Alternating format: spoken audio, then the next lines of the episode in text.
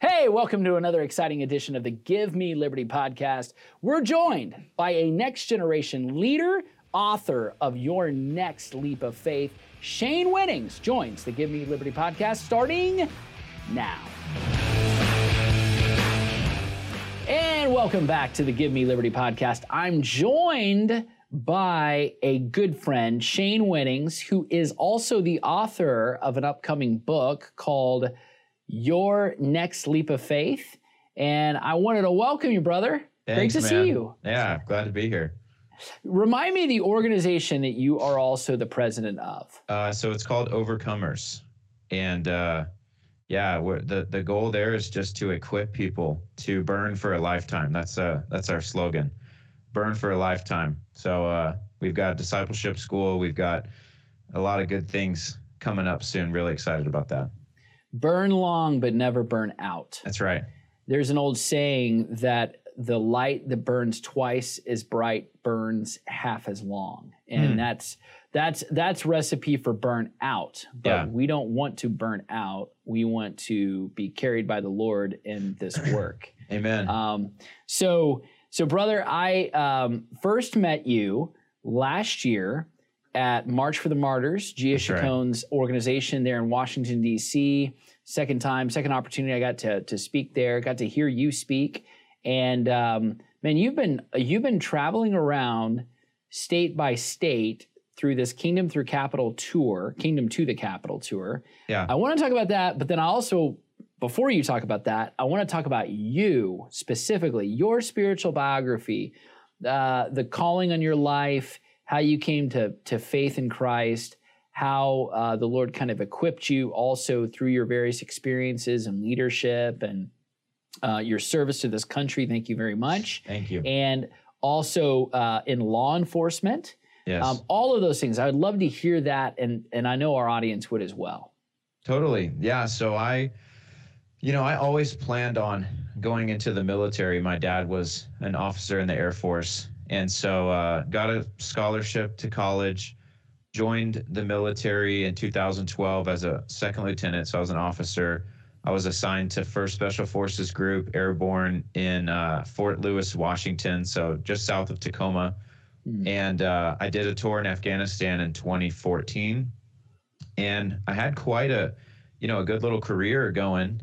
And you know, I had a, a two generals tell me you'll be where we're at one day, which is what I wanted. Like I wanted to reach that, you know, the the height of the a military career. And uh, it was right at that time where everything's kind of budding that, you know, I had grown up in the church and I was drumming at a mega church, but I wasn't living for God. Like I was I was living just like everybody else, you know, but I had a Christian confession.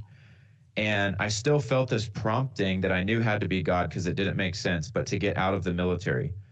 And so I was like, okay, you know, I guess I'll I'll leave all of this that I worked for my whole life. And uh, I, I I started applying to police departments.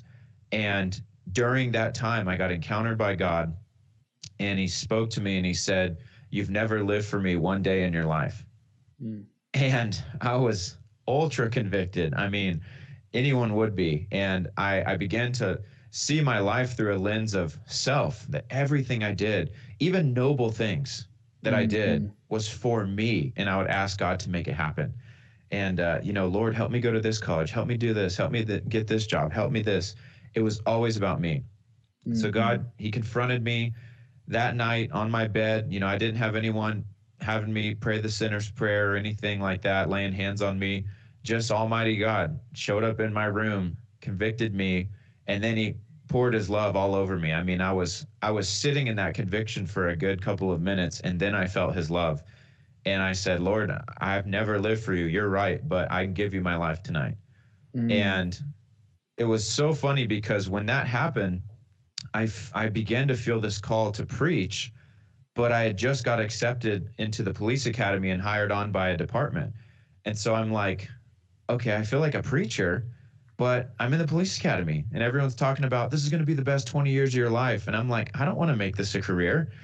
But I felt the Lord tell me, hey, this is where I have you right now. And so I would preach on the street by day and I would work in a gang infested city at night. and it was such an interesting you know i'd be i'd be fighting a guy over a gun at night and the next day i'd be preaching at the grocery store which you know in tacoma outside of most grocery stores there's tons of homeless people. So there's there's a lot of people to hear the gospel. They're not going anywhere. Um, but i started to see you know crazy uh, moves of god. I started to see miracles and people give their lives to jesus. And i did that for five years. And uh, during COVID, during the lockdowns, I began preaching on social media. That erupted. Uh, many vi- videos went viral. In a half a year, I had over a half a million followers. And throughout all of that, uh, in 2021, God spoke to me and said, Hey, uh, it's time for you to quit being a cop. You're going to be a full time missionary. And so we obeyed the Lord. And, uh, you know, now we live in Texas and I run a nonprofit and I travel and speak, and uh, it's been a wild, wild ride. Wow, incredible, yeah. incredible. I want to go back to something because I I always love this about testimonies, and I just I'm saying this too for anybody that might be listening.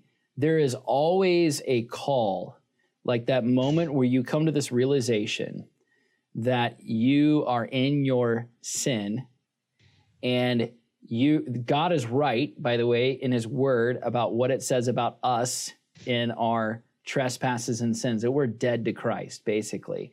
And you had to come to that moment of faith, but a but a genuine repentance, like a repentance yeah. from, like I'm I'm turning away from this, I'm dying to self, and I am I am choosing Christ. I am walking with the Lord. Um, yes. You know, I I think sometimes the invite and I want to be clear, like I I am totally for this, but the invite Jesus into your heart language sometimes muddles it up.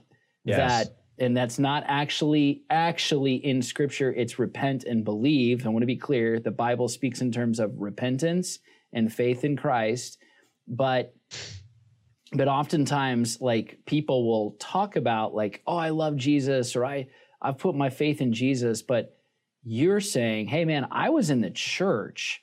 Right. I was a drummer. I was doing all of these things, and I actually uh-huh. wasn't living for him.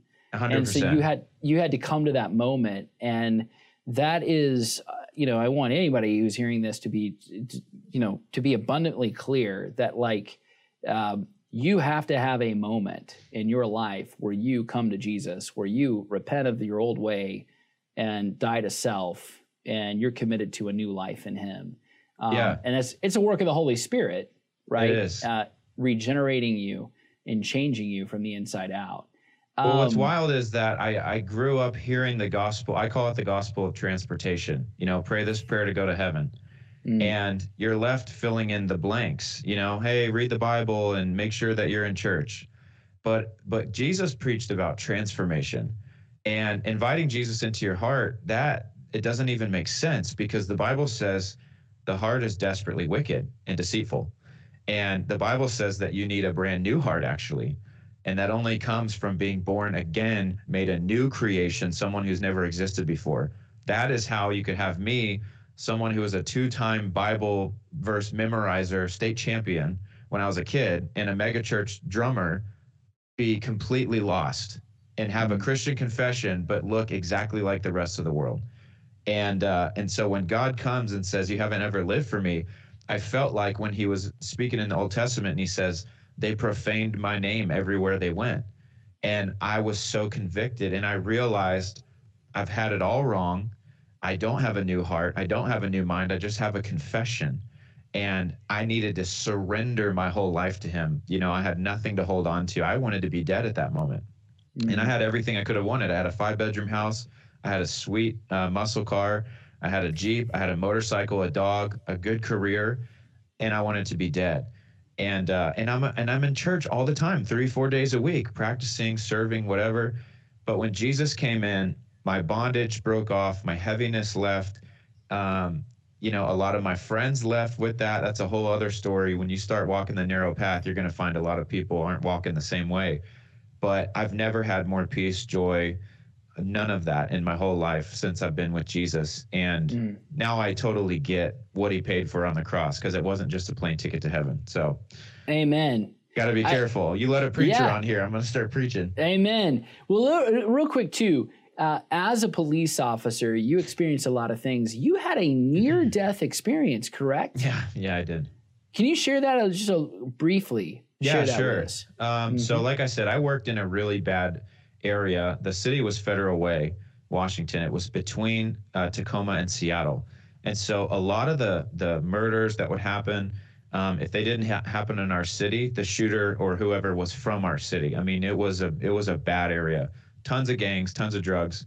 Um, so we're busy. You know, I, I I was talking to some cop the other day, and he was talking about running some golfers off of a trespass area, and I'm like, dude, we didn't have time for that. We were chasing stolen cars and fighting guys over guns, and our guns were out every night. I mean, it was crazy.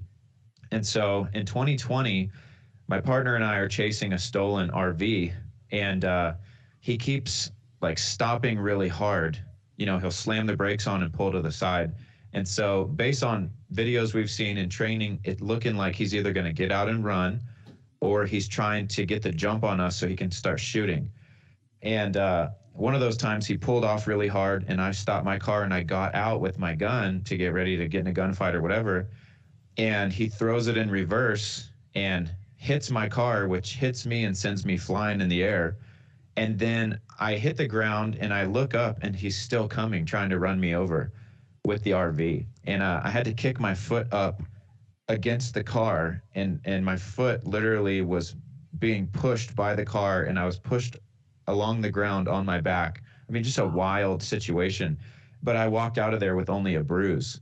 Um, the guy got away, but you know what? I, I I'm not even worried about that. I just want him to come to Christ. I want him to know who Jesus is. Uh, you know, we we could have we could have handled that differently that day, but I just felt I don't know. God God stepped in so many times when I could have um, pulled the trigger on my firearm, and I never had to.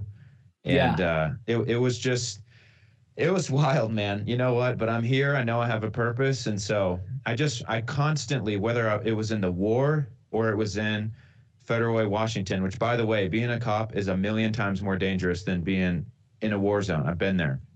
Um, I, I've had these experiences where I realized life is so short and it's not live it to your fullest and all it's live for Jesus because Yeah. in a second you could be standing before him and I want to have confidence on that day. Um, and that comes from abiding. And so that's my life is abiding and teaching others to abide. Mm. I, I can't remember who it was, whether it was Jonathan Edwards or Martin Luther or John Calvin. I can't remember which, but saying saying this: live your life in such a way that if you were to get the news that your life would be suddenly ended in the next hour, there would be no alteration. Hmm. You know that you would not have to change. Oh no, I've got to change right now what it is I'm doing Yeah. you know, as a Christian, live your life in such a way, it's totally devoted to Him. It's worth it. Amen. But live your life in such a way that you do not dramatically alter your life with the sudden news that it'll that it'll be over. That's good. And, you need that um, perspective. Absolutely. I, I think about what Jesus said in Luke chapter 19.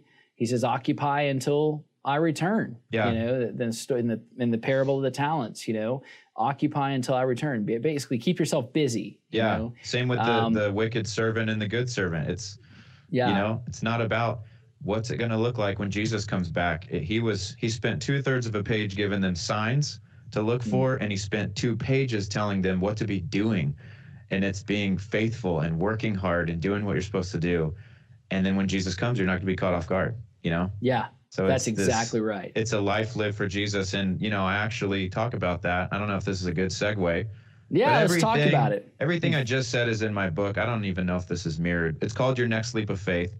Uh, it's available for pre-order on Amazon. Comes out in October. It's my testimony, and each chapter. It's not just like, hey, read my life. You know, it's not that awesome.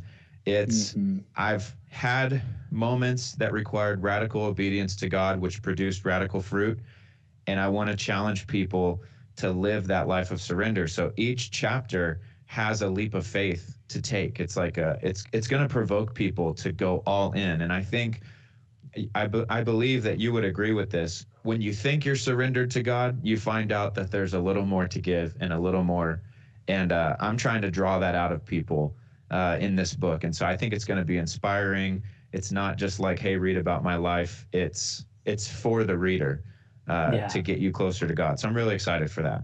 That's awesome. Yeah, I have looked through it. I have read it, uh, and I appreciate so much of you sharing your testimony, your life in it. I think it'll provoke a lot of uh, thought in others, and I and I and I think it'll be inspiring and, and convicting and encouraging all in one. Thank and you. Uh, so I, I do want to talk about this because um, this to me is is a, is a, especially with somebody who's who served in the military, um, has has trained to be a police officer, been in law enforcement. I mean, you have dealt with evil. You know, a lot of times people are like, you know, think about evil like metaphorically and out there and over there, and um, you you- you have to things that are constantly confronting you in those situations, and also as a gospel preacher.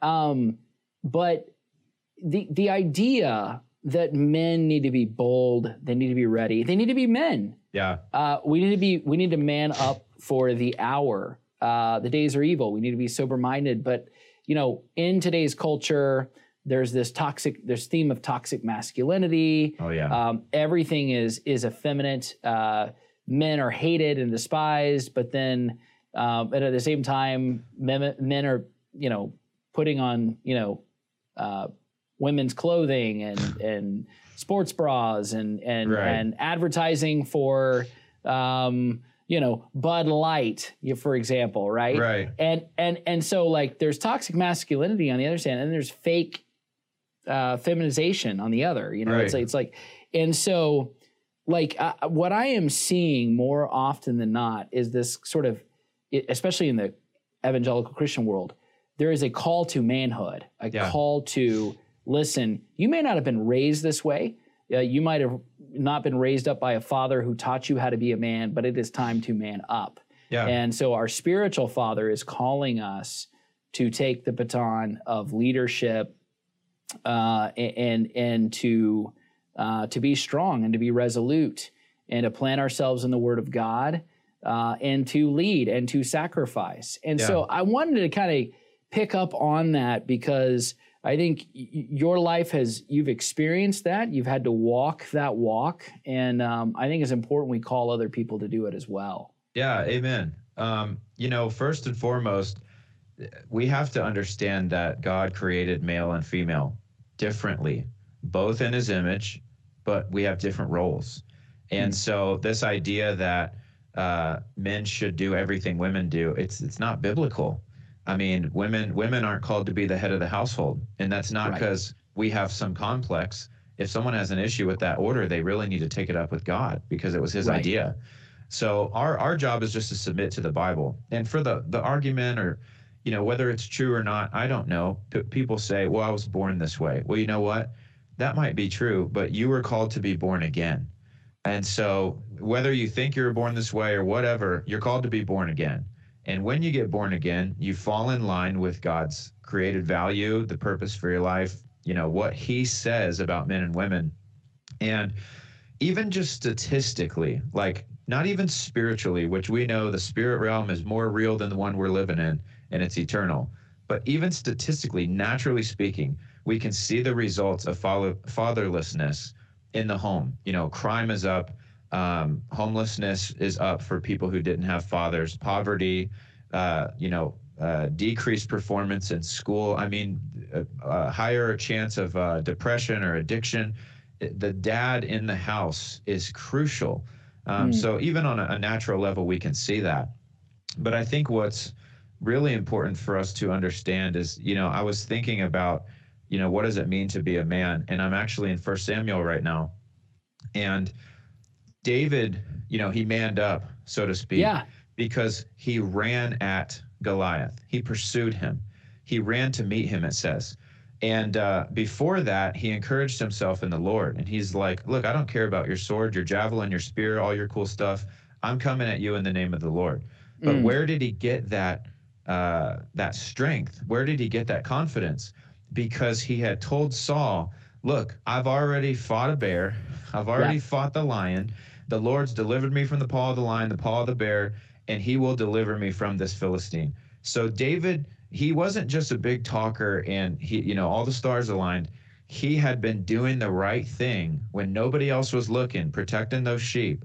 And when the time came for him to man up and they needed a real man, wouldn't it be a young boy who had the heart of a man, the heart of a, a warrior, a, a, a, servant of the Lord uh, who went? And I think I wrote in my Bible, one of the most powerful things to me was that um, this was actually incredible. It, it says here that when Saul was looking for someone, uh, they said, Look, I have seen a son of Jesse the Bethlehem, Bethlehemite who is skillful in playing, a mighty man of valor, a man of war, prudent in speech, and a handsome person. That's a pretty good resume. But then yeah. he says this, and the Lord is with him. Mm. That to me, I, I got chills. I knew the Holy Spirit was all over that. And I said, Lord, let that be what's said of me. And so if mm. we want to know what what is needed in this hour for men, it's to be men of God. Because mm. when you are a man of God, you know your identity. You're going to be acting in the way that Jesus would act. Um, and you're going to be led by the Spirit. And God knows exactly what needs to be done in this hour. And so we actually just need to be fully submitted to Him, and He can use us however He wants. So, Amen. Long answer, I, but man, I I'm passionate. I love that.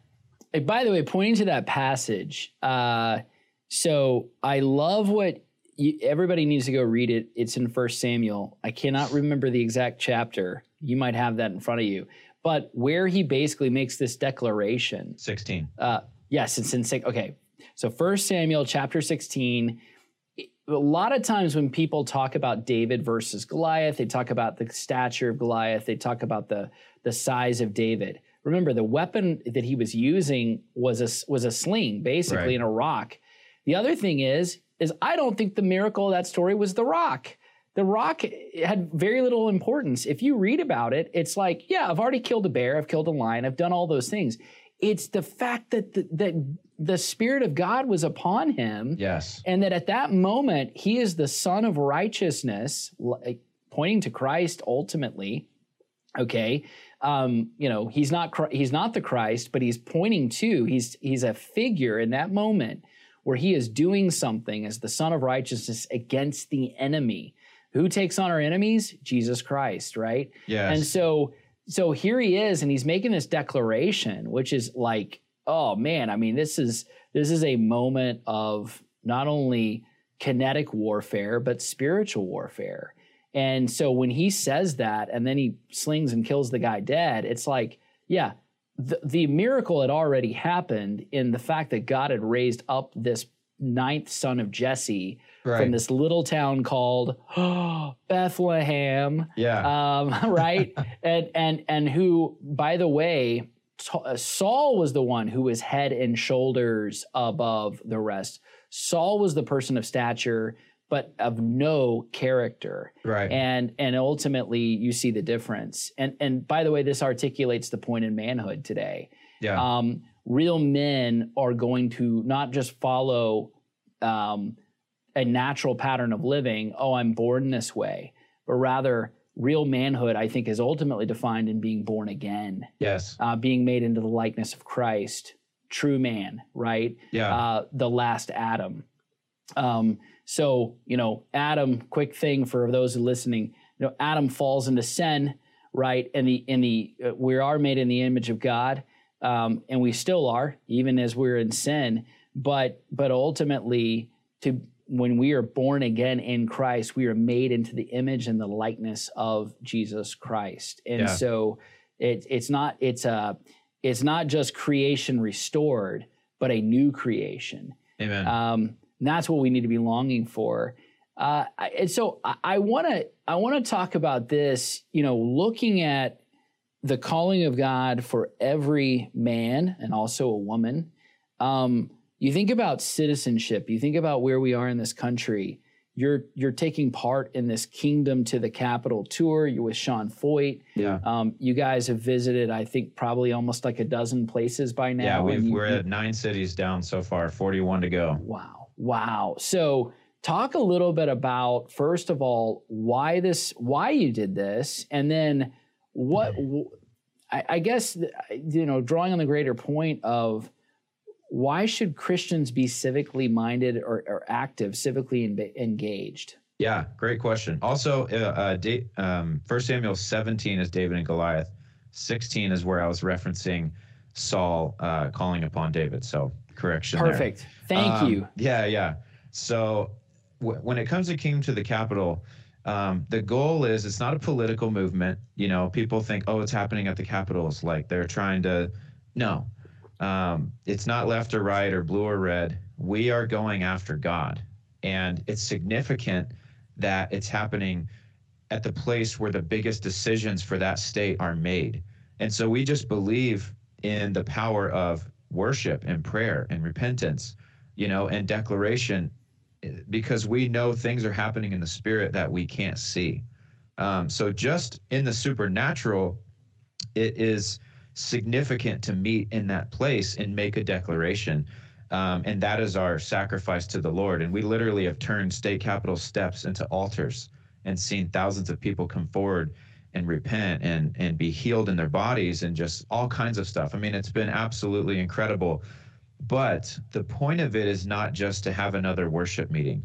Um, we are also charging people to care. We we want to see a revival of uh, caring about being a U.S. citizen, which is not a, a bad thing, right? Uh, we we have been placed in this country, and it would be ungodly to not care for something that you've been given. Uh, it would be it would be not Christ-like for me to leave my house a mess, or mm-hmm. to allow someone to come in and start telling me how to run my house. It wouldn't be right. I am the steward of my home. I'm the leader of my home. Well, we need to start seeing the country as something that, look, if Christians are not involved, the enemy doesn't take a day off. And the Bible does say, and you quoted it earlier, that the days are evil, but Christians are called to redeem the time. And mm-hmm. so, what we're doing in this tour is we're charging people with this concept that James talks about of faith plus works, right? I tell people, look, we can stand here and we can pray until we're blue in the face. That is not going to change laws. Like we have the ability to go vote, you know? Um, mm-hmm. 15 million Christians are reportedly not registered to vote. That would gigantically sway an election. And when you get onto the state level, you know, for instance, we're in Montgomery, Alabama. Um, only 10% of that city voted in their mayoral election. 90% of people had no say in the election for mayor. I mean, that's wow. insane. And yeah. so I'm asking these people, I'm saying, when's the last time you voted for a senator? Because here in Texas, the heartbeat bill was authored by my friend Bryan Hughes, who's a senator. Yeah. I said, when's the last time you voted for a senator? When's the last time you voted for a school uh, board representative, or when's the last time you voted for a judge? Like, guys, we mm-hmm. have to get mm-hmm. out here and we have to be involved in these things. And so, you know, we're not trying. We're we're never pitching a political party. We're saying, hey, are you tired of being unequipped? Let's tell you what the Bible has to say, and that way, when topics come up, you'll know what the Bible says. When it comes time to vote, you won't vote because your favorite personalities on TV. You'll look through biblical values and that'll change your heart. And so, you know, we're we're not trying to change votes or anything like we don't even talk about that. We're trying to change people's hearts so that they they have an encounter with God just like happened to me. No one had to tell me to stop doing some of the things I was doing. When yeah. I got, when I encountered God, my heart changed. I began to see through a new lens and that changed how I lived. So we're like, mm-hmm. hey, come encounter God at the state capitol. We're going to give you some action items, but we believe if you truly pursue the Lord, you will carry out your civic duty, which is to get involved. Look, there's there's straight up pornography in some of these kids' libraries. Go get in there in the school board meetings and tell mm-hmm. them, hey, this stuff is evil. And if I have another minute, this is really what I want to challenge people with. Laws came from God God, God gave Moses the law. Uh, it didn't exist before that. Uh, God did it. And so what's happened over time is we've said, well, we like those laws. We're going to tweak those and we're going to totally get rid of those. All the laws were meant to be God inspired. And now we actually have demonically inspired laws, where mm. in Washington state, for instance, you know, if you don't want to agree to your kid getting a gender affirming surgery, uh, they can take custody from you. That is Yeah. not a God inspired law. That is a demonic law. Guess what? If Christians in that state would step up and say, hey, we're not going to stand for this. This is against God's design. It is perversion. It is blah, blah, blah. We could actually see a difference. And uh, you know what? We are seeing a difference in the country from being silent, and it's going in a horrible direction. So we, we just want people to care enough to lead them to act. So uh, wow, that's it's hard, incredible. It's hard to Yeah. do, but we're doing no. it. Well, listen, it like there's so many things there that I I okay. Let me. I, we have so much limited time, but I, I want to. know, I covered a There's so many good things. So, James, guys, in James chapter two, uh, he says, "Y- y- "You have faith, I have deeds. Show me your faith with without deeds. I'll show you my faith by what I do. Faith without works is dead." Um, we know uh, in in Ephesians chapter two, uh, the apostle Paul says, "For by grace you've been saved through faith, that Amen. not of yourselves; it is a gift of God."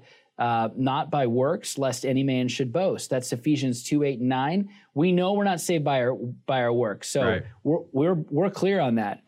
Verse ten says, "For we are Christ's workmanship, created in Christ Jesus to what do, Do good good, works. works." So once you are saved, you will produce fruit. I, I heard you say this earlier, Shane, on a on a different program at a different time, but you said, look, you know, an apple tree doesn't try to produce apples. It's just an apple tree. Right. Right. It will naturally produce fruit by nature of what it is, right? Yes. So by the virtue of it being an apple tree, it's going to produce apples. If you're a Christian, you're going to produce good works. That's right. So, as Christian citizens, I think there is a there is a general ignorance.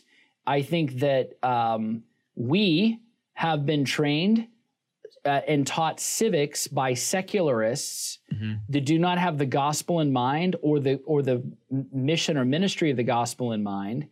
And so what they're telling the the biggest thing, if every everybody who's listening, that you know, you know the sine qua non of uh, secular civic engagement is this: the number one rule, the golden rule, is what separation of church and state. Right. That's everybody. Everybody has been taught that So misinterpreted. so misinterpreted. and so people are listening and say, well, separation of church and state, separate. And it's like, no, Christians, you are commanded to vote righteously. And Christians, you in this country, in the, in the United States, you're citizen kings. We have a re- we bear a responsibility similar to David. That part of our responsibility in civics is not to appoint emperors, not to appoint kings over us, but actually representatives Yes. who will who will go uh, eh, you know whether they be policymakers whether they be sheriffs like sworn peacekeeping officers law Yeah. enforcement um, they're constitutionally bound. Lawmakers are constitutionally bound. Judges are constitutionally bound. Uh, presidents are lo- constitutionally bound.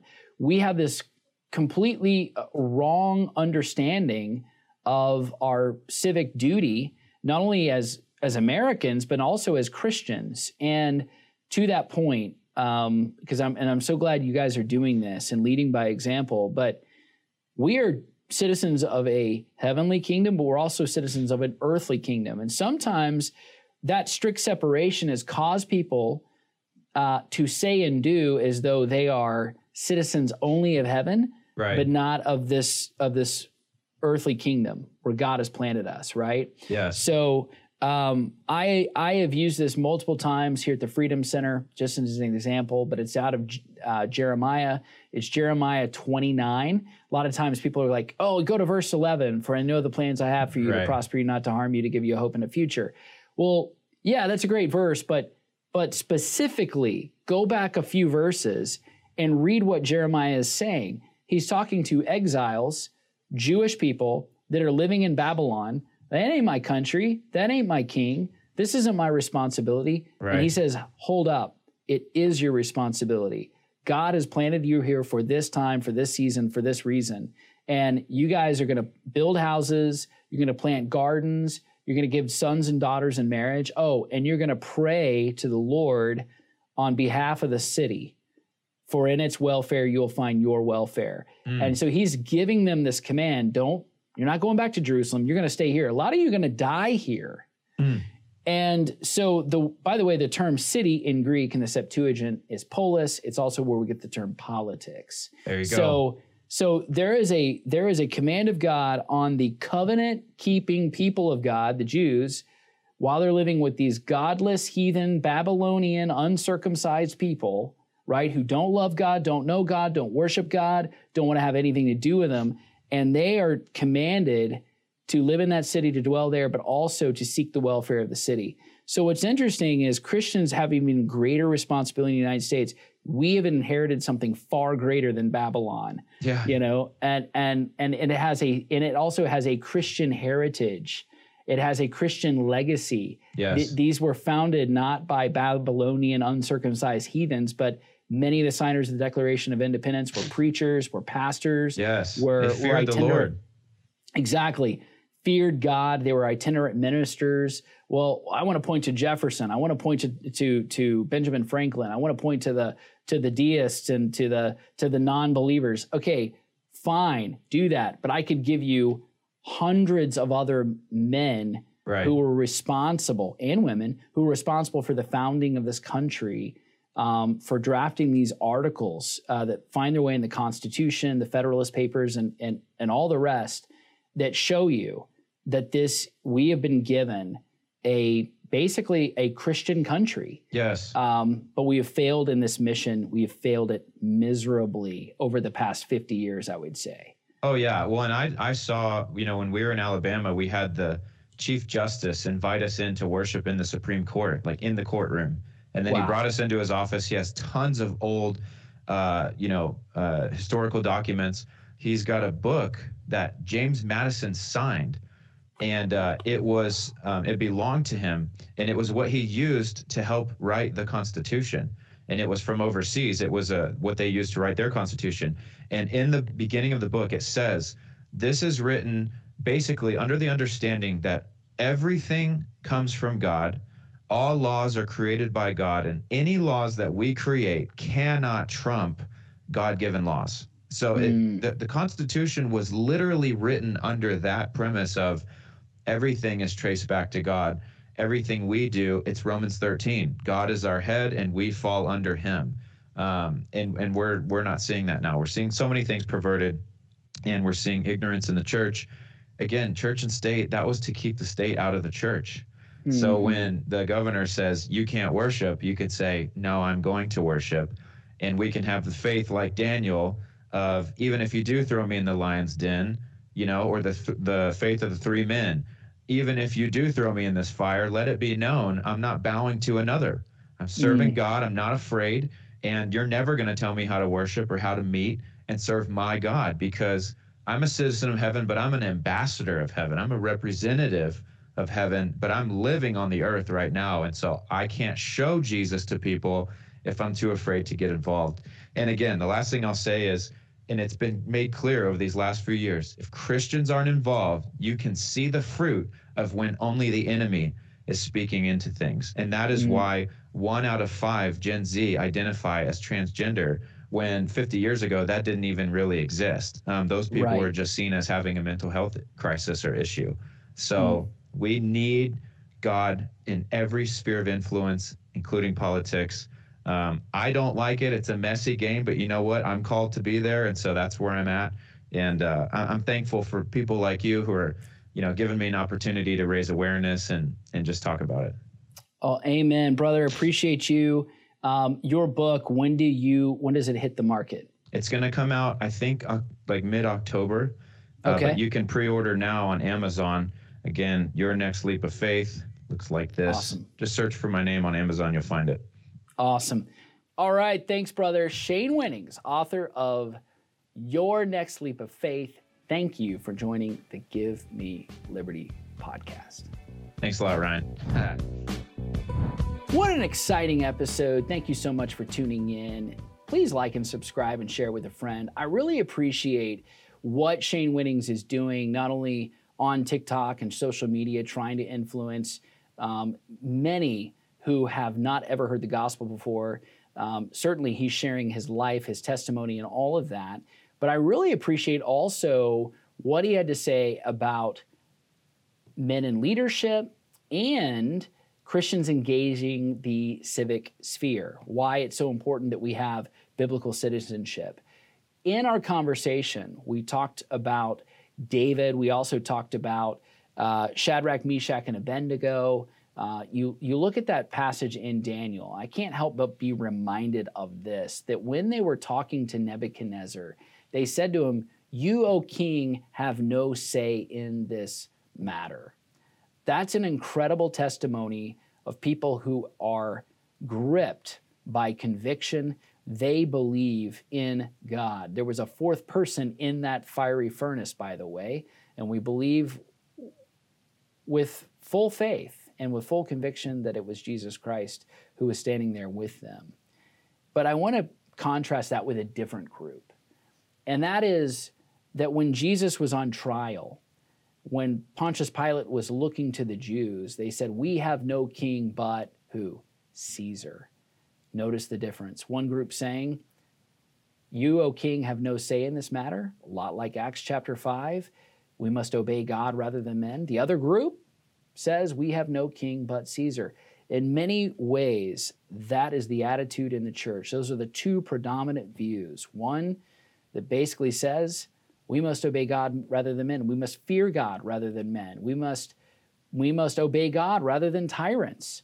And the other view is again, we have no king but the government. We have no king but the president. We have no king but Caesar. It's food for thought. Uh, it's a sobering thought to think of where we are as a country. If Christians would vote righteously, if they would act righteously, if they would do justice uh, as it says in the Old Testament, you would see a much different country. Pray for this country, get involved, get registered to vote, but, but even more than that, get informed, uh, serve in your church. Uh, some of you might be called to run for public office. Consider all of those things. Give to these causes as much as you can. Until next time, God bless you.